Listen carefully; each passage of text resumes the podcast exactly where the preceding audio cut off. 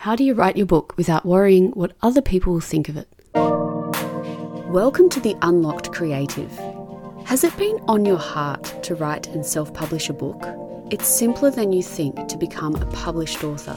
Hi, I'm Siobhan, and after decades of having a first draft, I finally decided to take my power back and bring my book to life.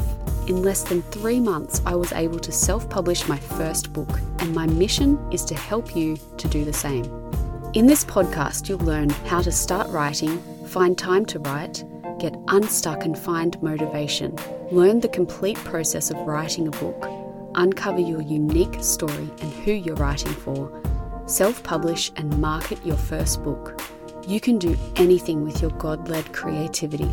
If you are ready to step into unlocking your own potential in your life, you are in the right place. I'm your girl. Grab your cat, your coffee, and turn on your computer. Let's write.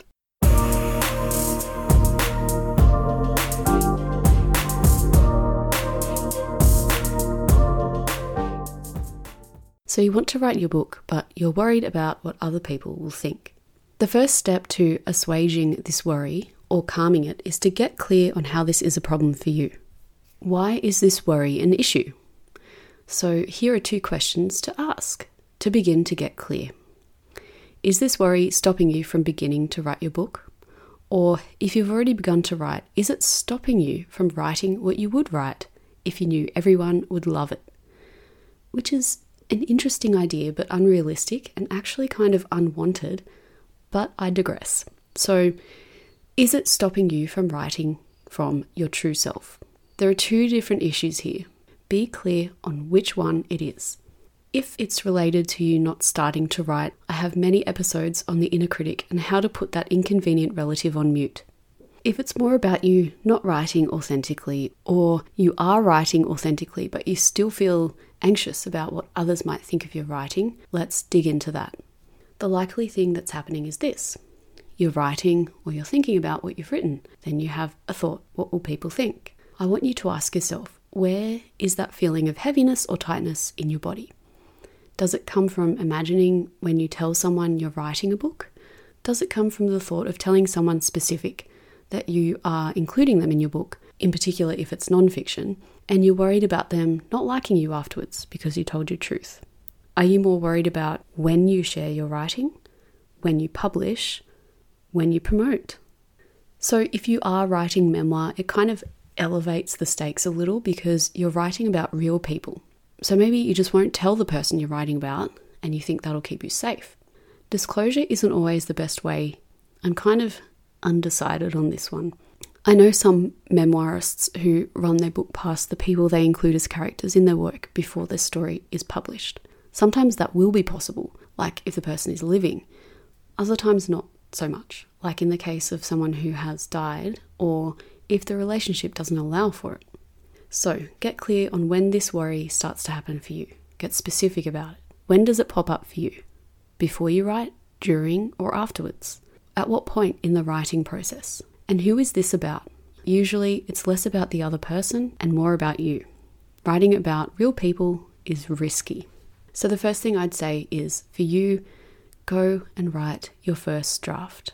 Just do it. Put pen to paper and tell yourself that you can choose whether to share it with others or not, but you will make that decision when it's done. I want to be able to say that this is the formula that you need to follow to not worry about other people's opinions of your book. But there isn't one. You can't control who's going to not like or like your work, but your writing is not you. Would you write if no one else read your work? Weird question, right?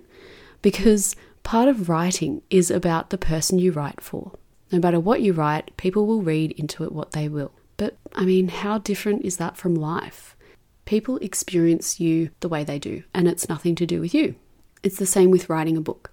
Some people are going to adore it, for others, it just won't be their cup of tea. So, how do you deal with that in life? They'll have an opinion, but what if it's supportive? Ever thought about that?